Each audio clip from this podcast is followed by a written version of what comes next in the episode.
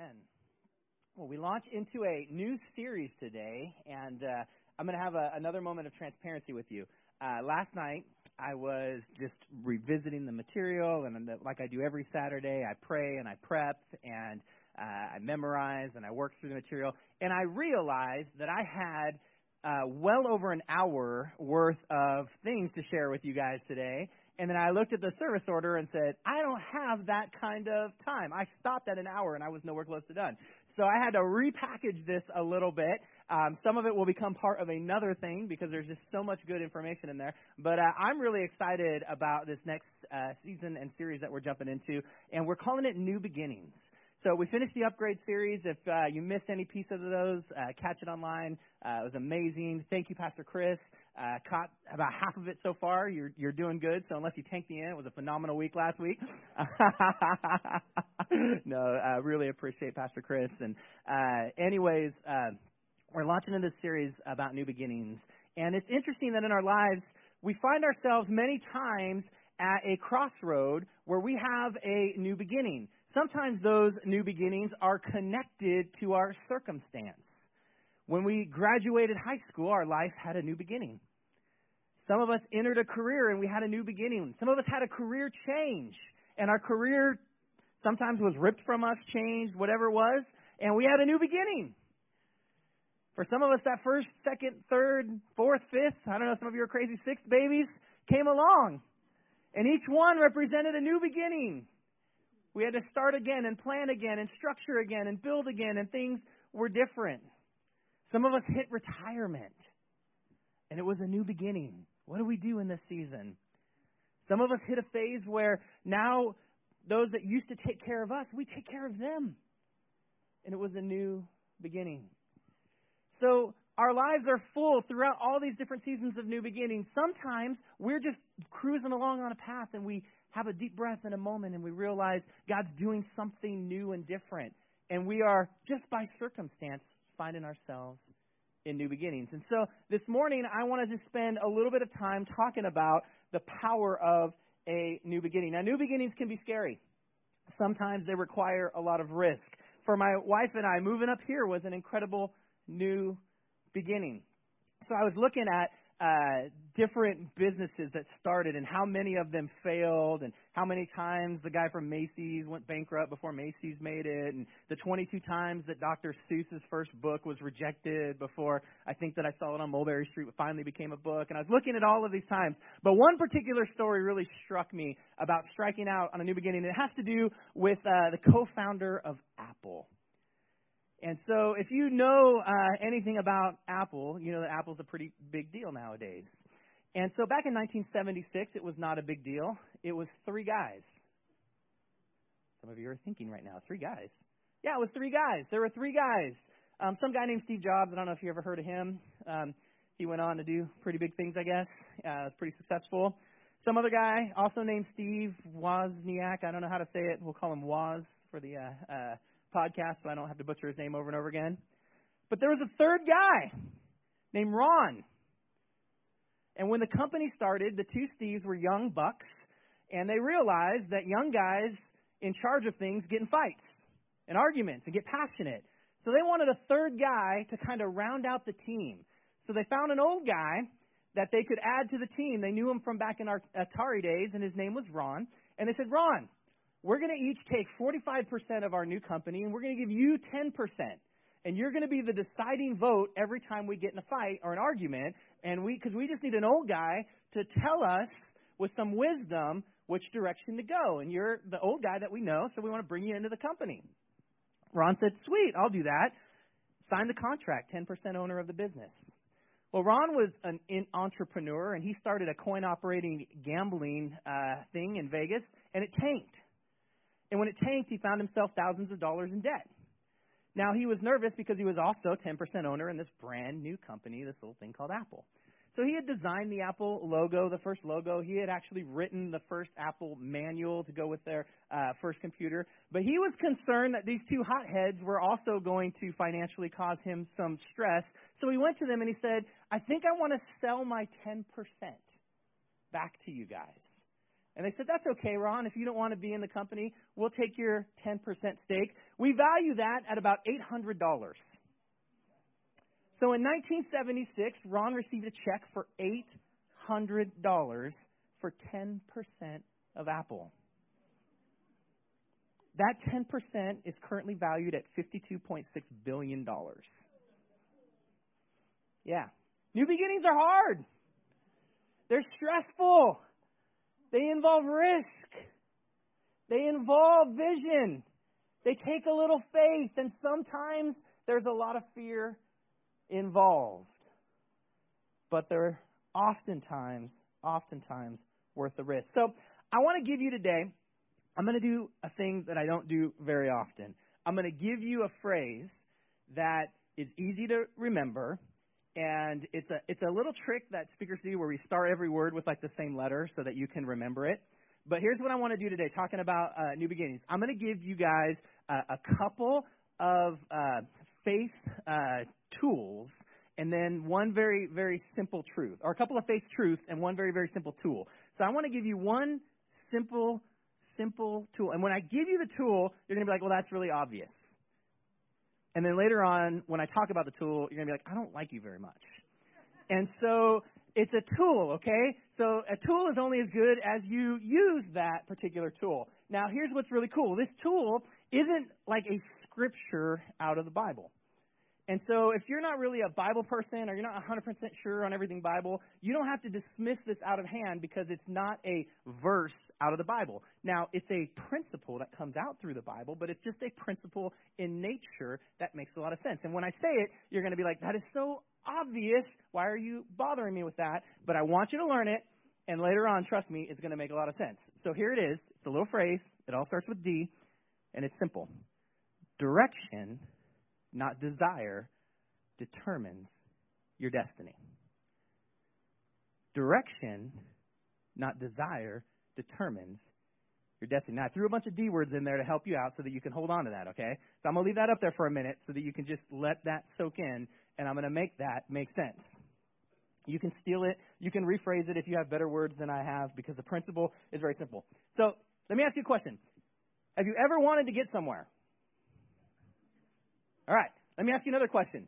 Did you make it to the place you wanted to go? Okay. How'd you do that? Yeah.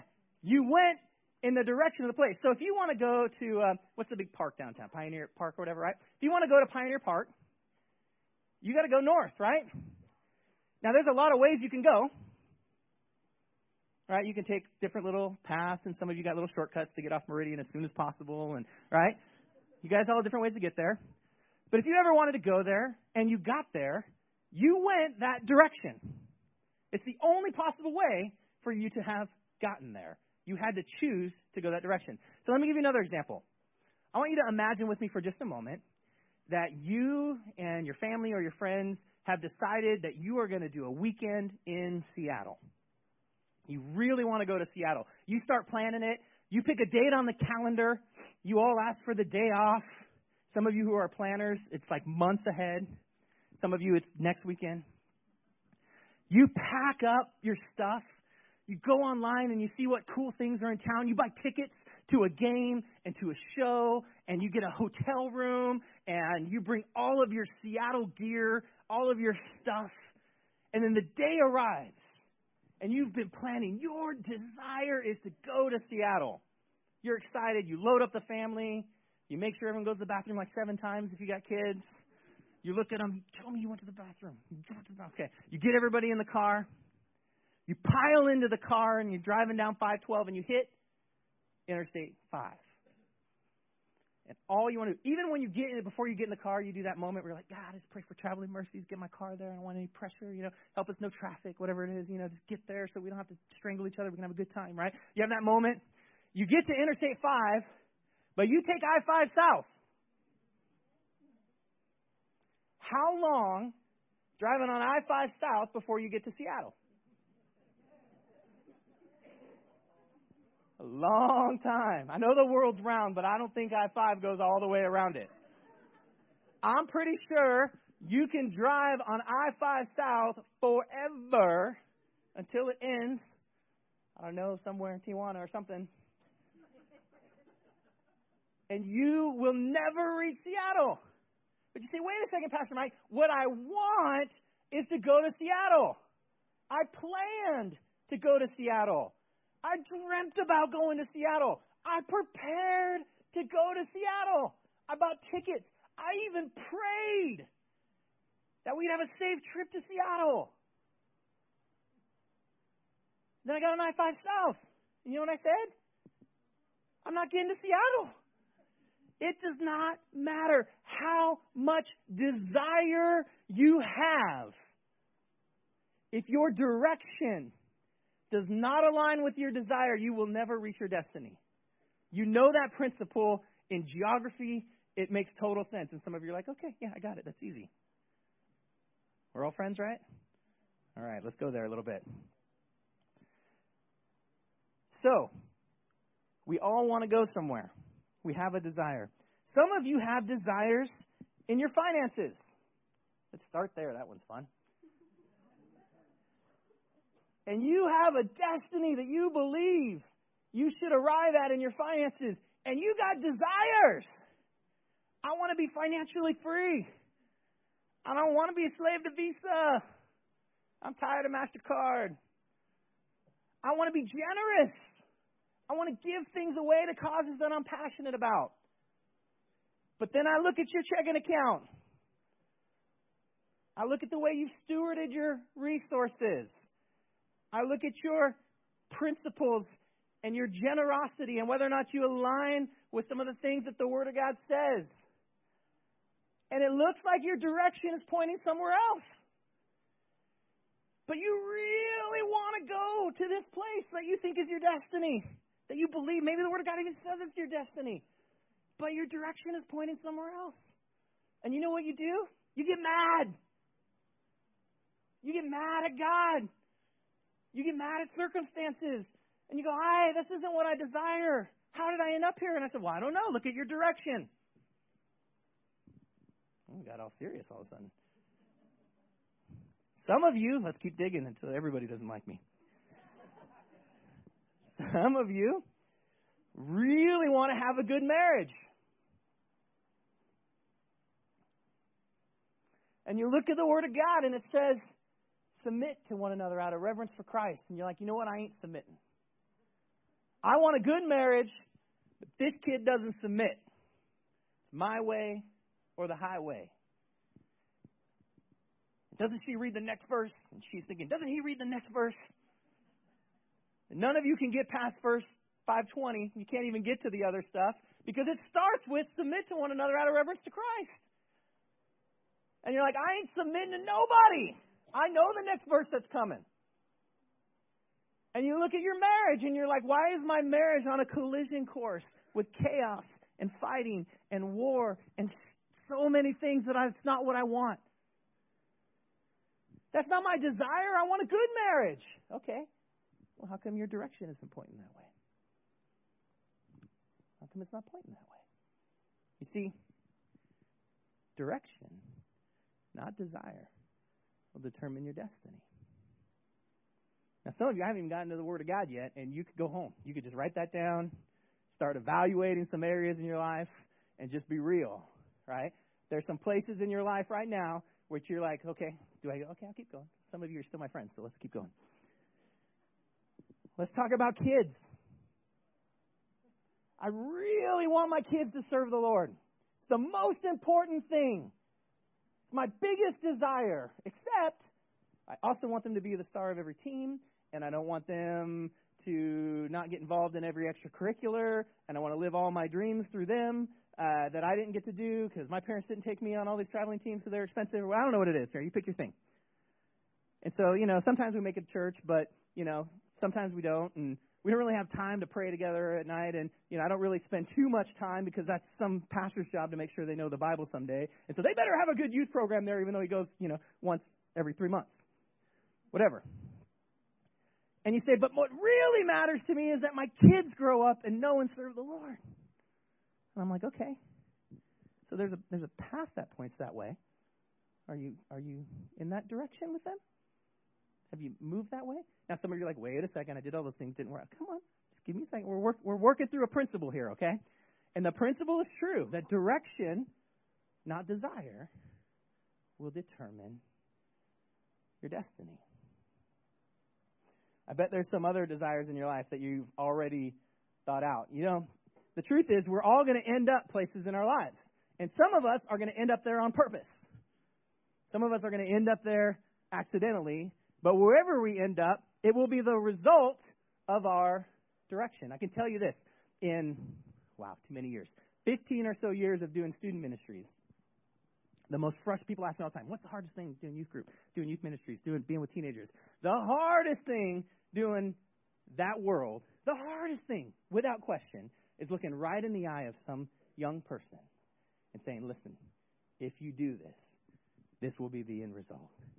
Please, for the love of God, don't do this. And them going, okay, okay, and then they go do it. Right? Parents, you know this, but but but as a youth pastor for 15 years, so 15 generations of teenagers, if you do this, right? If you chase that person, if you make those decisions, if you do that, this will be the end result. That's the destiny of that. If you, want. but if you say you want this destiny, let's go this way. Yeah, I want that destiny, and then whoop, I go this way. Right? Time after time after time after time after time, the hardest thing. Why? Because they don't get this principle. Doesn't make sense. Don't have any wisdom yet. It's okay to not have wisdom. You're growing. You're learning wisdom. Sometimes you got to learn. Please learn from others' examples and not always by touching the stove. But your direction, not your desire. Here's a great one. Happens in that world all the time. I only want to date a boy who loves Jesus. That's awesome. That's a great direction to take. But, but, if he's cute, I'm saying yes. That's also a direction. That's also a direction. Then they hit their 20s and their 30s and they wonder why they have this just laundry list of horrible relationships and they say, Well, that wasn't my destiny. How come that happened? Well, I can tell you why that happened because that's the direction that you went. And that's the end result of that direction. Because direction, not desire, determines your destiny. You feel that yet? Are we there? All right. Here's what's crazy is God really cares about the direction of our life. He really cares. I mean, he cares a lot because he understands this principle.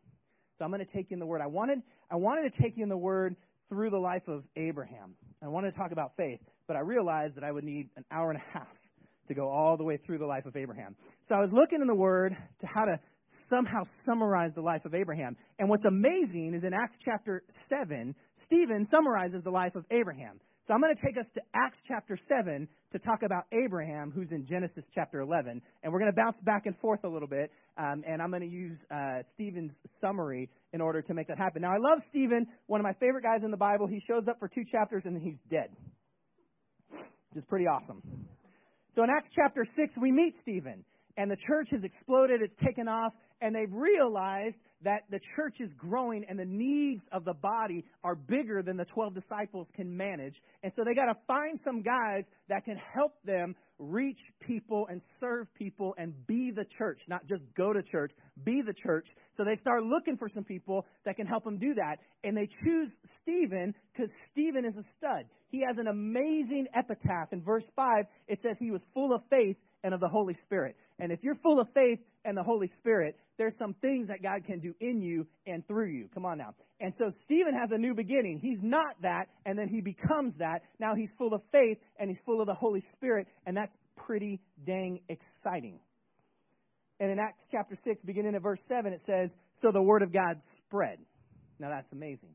That's what happens when somebody gets full of faith and full of the Holy Spirit. When someone believes that God can do what he says he does, and is empowered by God to do it. And it says the number of disciples in Jerusalem it increased rapidly, so that a large number of priests became read religious folks became obedient to the faith. Now Stephen, a man full of God's grace and power, so first he was faith in the Holy Spirit, now he's got grace and power. He's like the package. He did wonders and miraculous signs among the people. And opposition arose, however, from members of the synagogue, the church of the freedmen, uh, the Jews in Cyrene and Alexandria, as well as the provinces of Sicily and Asia. So they didn't like him because he was doing good.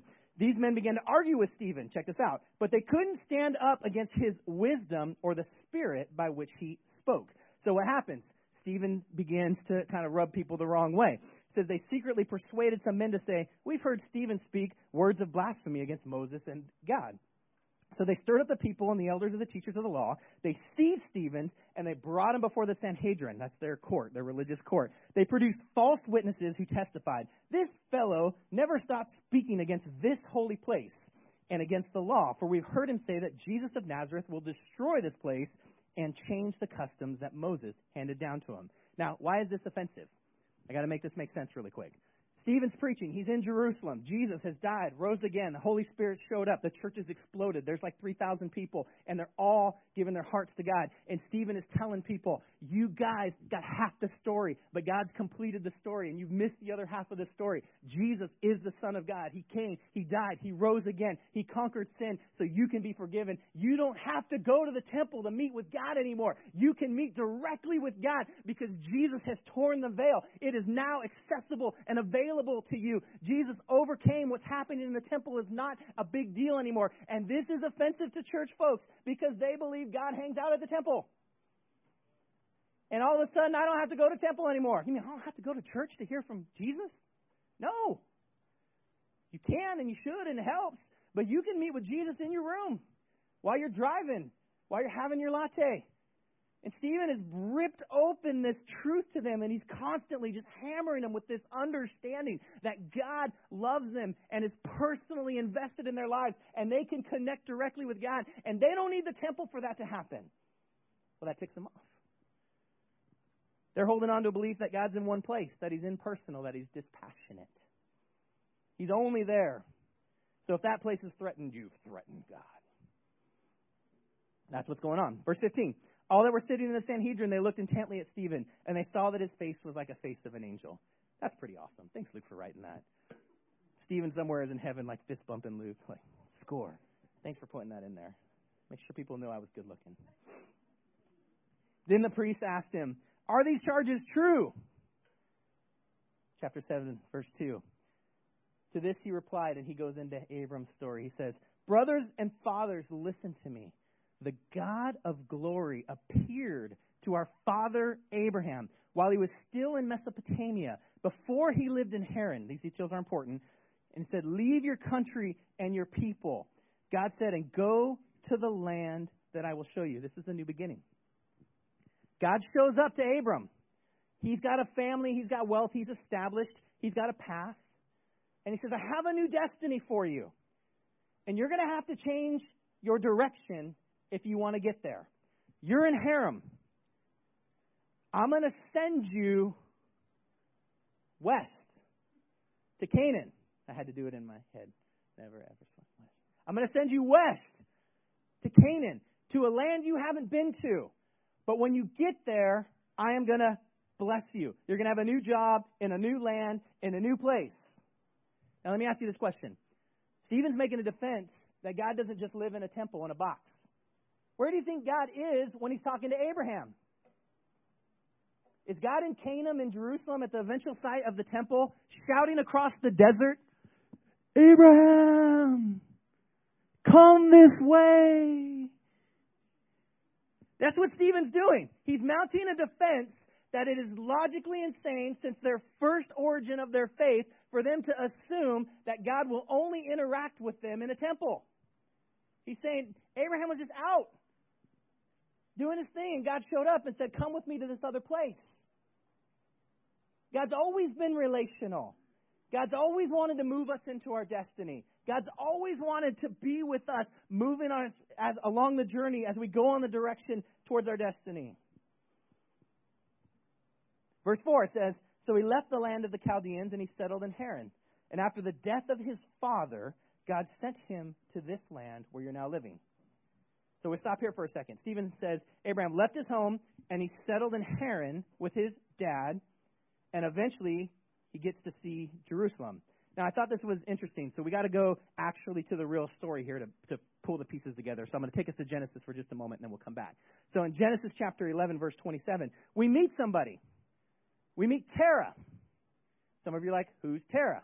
We got to read a little bit. Now, Terah is not famous like Abraham. Now, how many of you, when I say Abraham, you know who I'm talking about? No matter what your Bible history is, you have some understanding that Abraham, you've heard Father Abraham, many sons, right? What's crazy is Abraham is incredibly famous. If you look across almost all of the major faiths, Judaism, Islam, Christianity, that's like 1.6, 2.4. It's like 5, 4 billion people on the planet right now who all point back to Abraham as the catalyst of their faith. That's how significant Abraham is, okay? Everybody knows Abraham. Nobody knows Terah. It's going to be significant in just a moment. So this is the account of Terah's family line. Terah became the father of Abram, Nahor, and Haran. Now that's Haran the person, not Haran the place. And Haran became the father of Lot. We know Lot.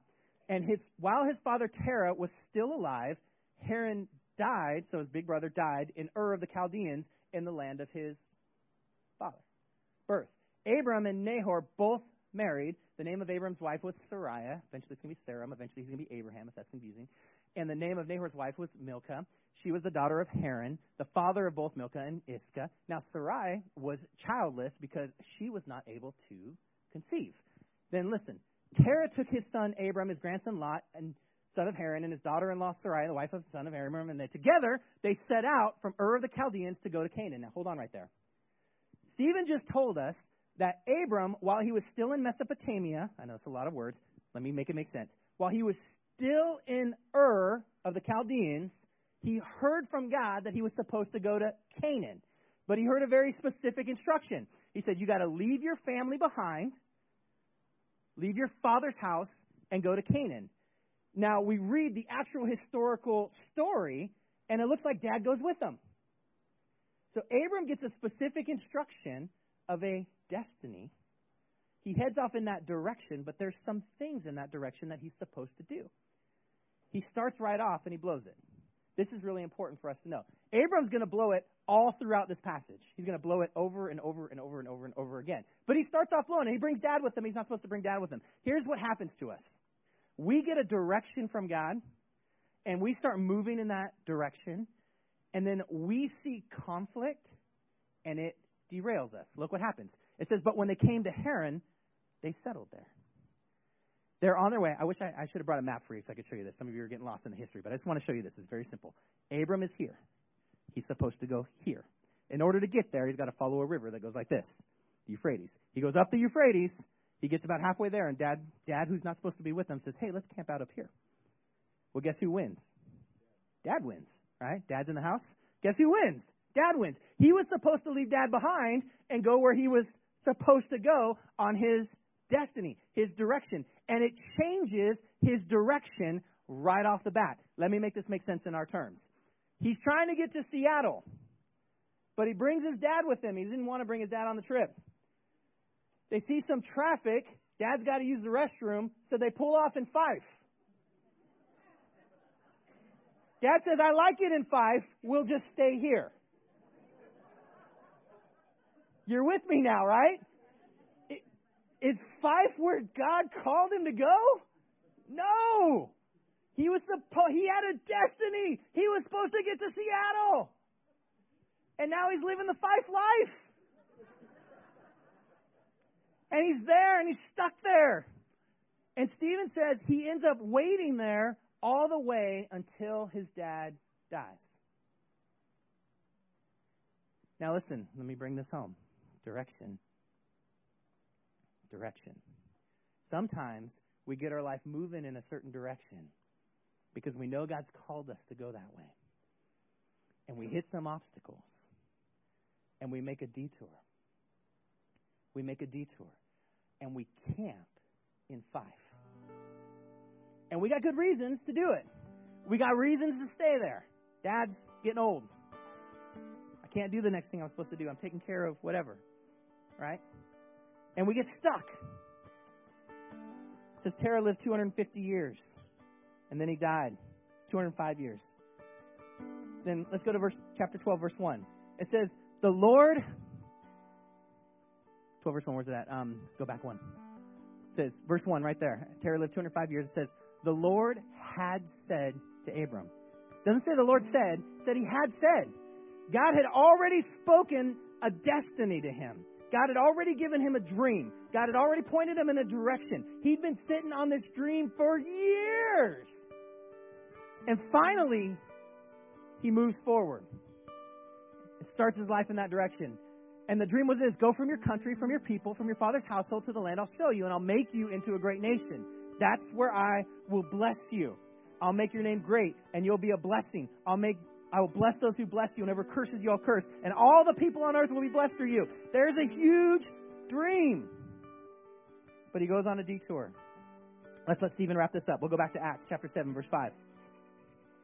Stephen says, He was given no inheritance here, not even a foot of ground, but God promised him that his descendants after him would possess the land. And even though at that time Abraham had no child, you see, God, Abraham believes that God can do it. He gets a destiny, it lines with his desire, and he believes that God can do it, even though he never sees it. You know, he never owns any land in Canaan except for a burial plot. But he hears the word of God and he believes it. He gets into the promises of God and he believes it. He understands that there is something better for his life and he has a destiny and he believes it.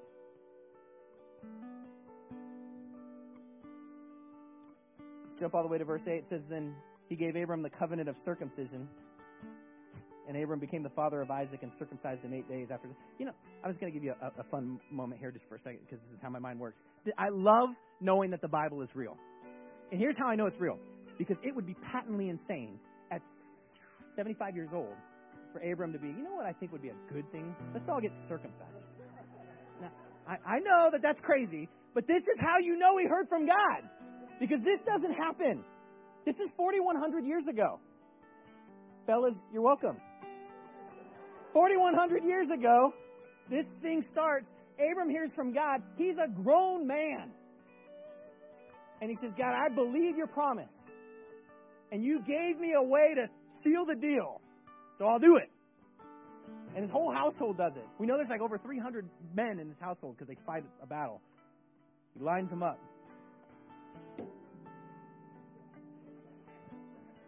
Genesis 15:6. Come back to me. Genesis 15:6. Abram believed the Lord, and he credited it to him as righteousness. Now this is so big. Oh my gosh, this is so big. This is the difference when you're facing a new beginning and you're believing that God is doing something in this season of your life. The difference between success, between going north, between going south, between stopping in Fife and making it to Seattle do you believe the Lord? Do you believe? Abram messed it up time and time again. He messed it up all over the place. He lies. He lies again. He tells half truths. He, he, he, he's not perfect. He tries when God's plan doesn't seem to be working. He tries it on his own. He does all the things you and I do when we understand that God has a plan, but we haven't seen it because it's been like four days. He does all the things.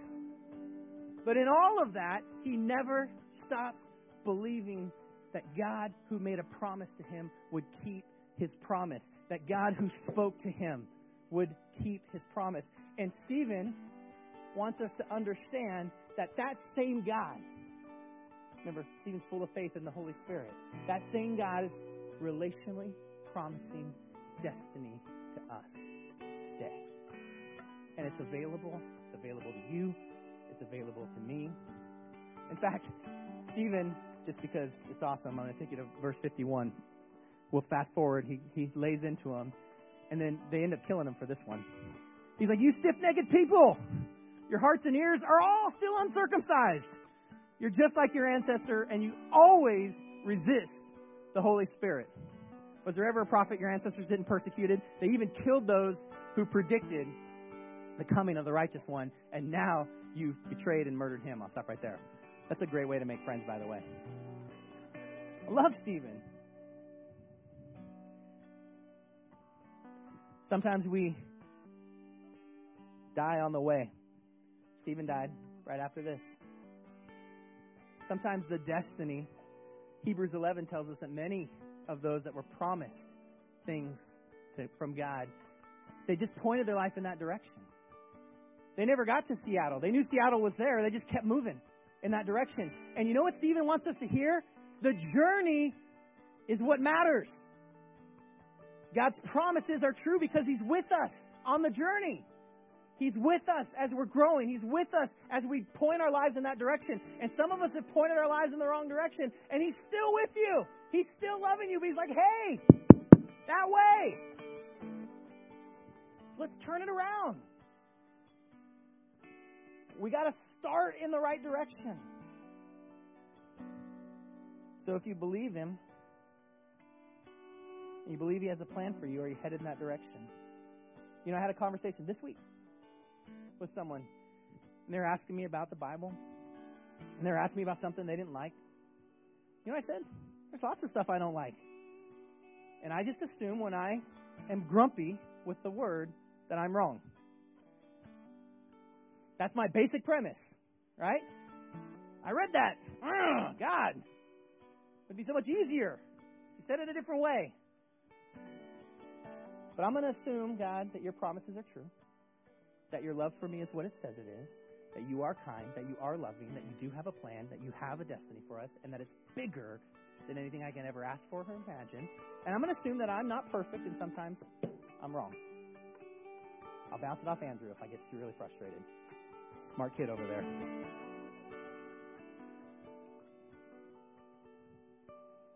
God's a God of new beginnings. His mercies are new every morning. You are gifted with a new beginning. Sometimes you got to leave it all behind to get there. But if you believe, Abraham's belief, believe God is who he says he is and can do what he says he can. This is why it's important you get in this book. I say this all the time. You got to get in this book. If you're not in this book, it's like you have a copy of a last will and testament that has entitled you to some inheritance, and you have failed to read it. And you're like, I just saw on the news some lottery winner lost their, their 56 million in California because they never claimed it. They never claimed it. And it timed out. You got promises. Not 56 million. Relax. It's not in there. If someone tells you it is, come talk to me. We'll both be grumpy together It's not in there. There's promises in here for you. And sometimes the journey with God is more important. It is the destiny. And if He promised it, He's going to do it. Abraham's kids got to experience. I mean, we're all here because Abraham listened. It's pretty awesome. He only owned a plot of land to get buried in. That was it.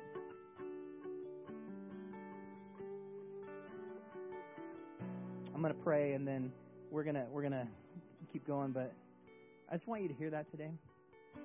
There's a new beginning available for you, and for some of you, ever since I just mentioned that that that simple my little my little three Ds for you. Can we put that back up there? That direction, not desire, will determine your destiny. Some of you just need to remember that today. Some of you you just get that into your core. That's like a tattoo you can do. That's a good one.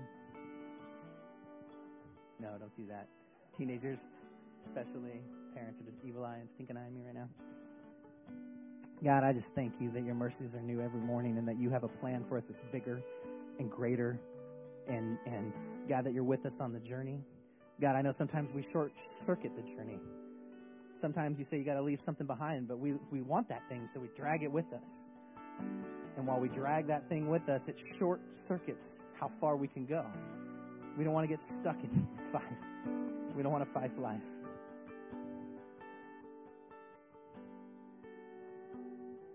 We don't want to get stuck on the destination and not reach it. God, there's some things that are stated desires, but if they were really our desires, we'd be moving that way. And if we were honest, if we looked at our time, our resources, whatever, our verbally stated desires have not been our desires. Our desires have been something else. God, align our desires with your promises so we can reach our destiny. We thank you. God, I pray for things that we've been holding on to. Some of us, even just hearing this truth hurts. We've been holding on to some things. Pray we'd lay those things down. Trust you. Some of us have said we desire our relationships to get better, but we can, we can never forgive. We don't forgive. What? Well, okay, that's one direction. It's not going to go where you want it to go. Some of us, we said, man, we just want to serve you, God. We want to know you more, but man, I don't have five minutes to get in the Word or to pray. Well, okay. Help us to align our direction. Help us to have that desire. God, some of us have been like, I don't even know what I desire. God, would you be the desire of our hearts? Give us big dreams. Give us God sized dreams, I pray be with us on the journey. In Jesus' name, amen.